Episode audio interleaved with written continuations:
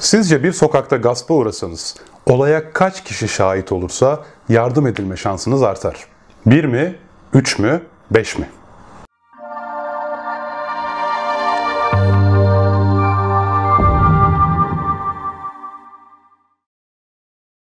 Eğer izleyici etkisinin geçerli olacağını varsayarsak yanıt 1'dir. Şaşırtıcı ama insanlar tek başınayken olaylara müdahale etme şansı artıyor. Bu fenomene izleyici etkisi diyoruz. İzleyici etkisi ilk olarak 1964'te New York'ta Kitty Genovese adı verilen bir kadının cinayetiyle ortaya çıktı. Bu cinayette Kitty Genovese adındaki zavallı kadın arabasından evine gidene dek 3 kez saldırıya uğramıştı ve onlarca insan şahit olmasına rağmen hiç kimse 911'i aramamıştı. Gerçi bu olay yıllar sonra yeniden incelendi ve aslında polisin biraz da kendi ihmalini düşürmek için kalabalığın görüp de 911'i aramadığı yönünde raporları biraz değiştirdi ortaya çıktı. Fakat Kitty Genovese olayında tam olarak böyle olmasa da izleyici etkisi çeşitli saha ve laboratuvar deneyleriyle defalarca ortaya konmuş bir etkidir. İzleyici etkisini tanımlayalım. İzleyici etkisi norm dışı ya da yardım gerektiren olaylarda olaya şahit olan kişilerin sayısının arttıkça yardım etme olasılıklarının düşmesinedir. Çıkışı Genovese sendromu olsa da dediğim gibi daha sonra deneylerle bu ortaya konmuş. Mesela bu deneylerden bir tanesinde güya Sara krizi geçiren bir öğrencinin yanındaki deneklerin davranışına bakılmış. Kriz geçiriyor gibi görünen bu işbirlikçinin yanında tek bir kişi varsa yanındaki öğretmene haber verme olasılığı çok yüksek olmuş. Yani deneye tek kişi giren deneklerin büyük çoğunluğu yan taraftaki öğretmene haber vermişler. Ancak deneyler birden fazla kişiyken öğretmene haber verme olasılığı düşmüş. Yani genelde kişiler birlikte izleyip ne yapsak acaba diye öyle durup düşünmeyi tercih etmişler.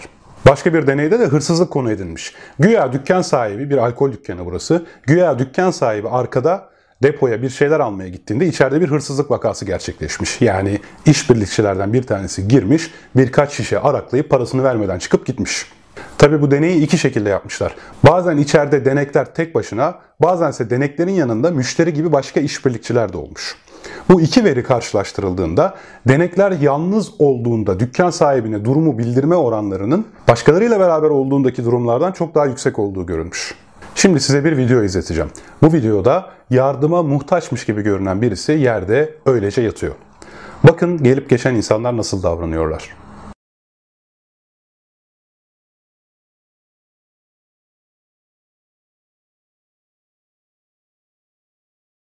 İnsanlar bu kadar duyarsız ve vicdansız varlıklar mı? Yoksa izleyici etkisi çok mu güçlü? O halde şimdi izleyici etkisinin ardında neler var bir de onu düşünelim. Her şeyden önce izleyici etkisi bir sosyal uyum meselesi. Yani hala içerisinde bulunduğumuz dizide anlatmaya çalıştığımız o geniş kapsamlı sosyal uyum konusunun bir ürünü.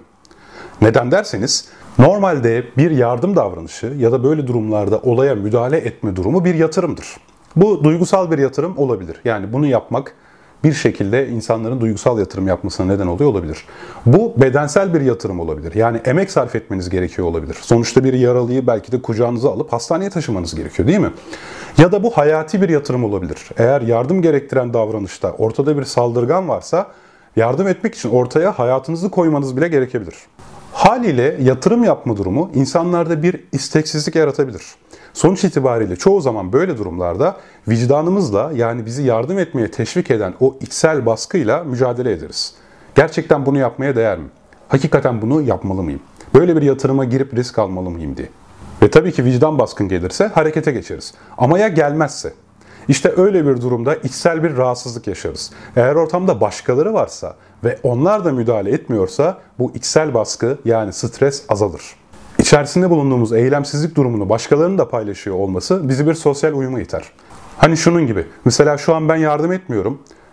E, bundan da tabii rahatsızlık duyuyorum. Aslında yardım mı etsem? Sanki öyle yapmam gerekiyor. Ama bakıyorum kimse yardım etmiyor. Ha, demek ki içerisinde bulunduğum durum o kadar da absürt değil.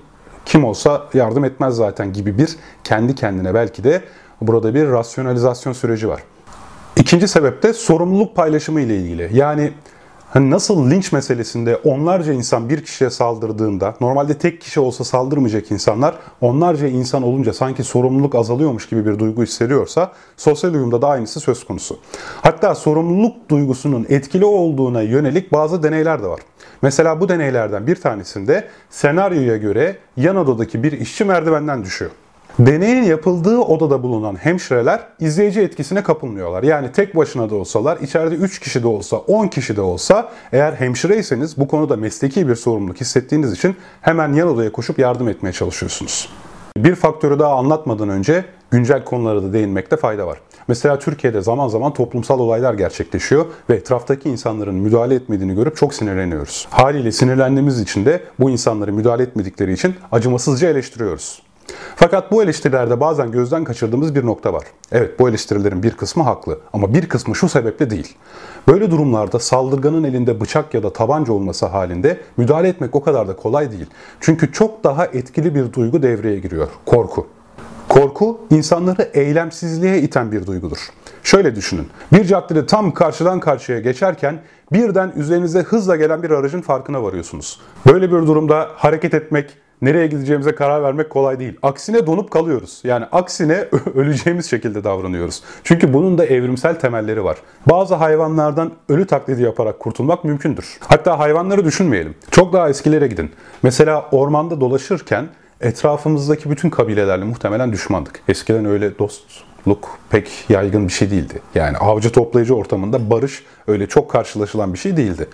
Dolayısıyla eğer bir çıt sesi duyduysanız yani etrafta düşman olma riski varsa ya da bir avcı olma riski de diyelim buna. Etrafta bir avcı yani size tehdit yaratan bir varlık varsa en mantıklı şey nedir?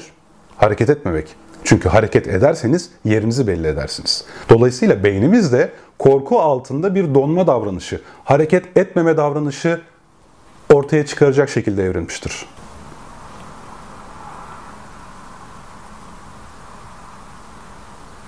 Bir ses mi var? Ama neticede artık ormanda yaşamıyoruz. Bu bir avlanma ve avlanmama meselesi değil, birlikte yaşama meselesi. Dolayısıyla Evet tabii ki elinde bir silah olan, başka insanları yaralama potansiyeli olan kişiler için değil ama kendi fikirlerini başkalarına dayatan, kendinden daha zayıf olan insanlara psikolojik şiddet uygulayan insanlara karşı sesimizi yükseltmemiz lazım. Hatta bu konu için de belki de hayvanlardan örnek verebiliriz. Mesela Adeli penguenleri. Adeli penguenleri denize atlamadan önce aralarından bir tanesinin atlamasını beklerler. Ta ki o aralarından bir tanesi atladıktan sonra hepsi denize atlamaya başlarlar. Sen yanmazsan, ben yanmazsam, nasıl çıkar karanlıklar aydınlığa? Çünkü ister korktuğunuz için olsun, ister sosyal uyumdan olsun. Kimse müdahale etmiyorsa hiç kimse müdahale etmemeye devam eder. İzleyici etkisi işte tam olarak budur.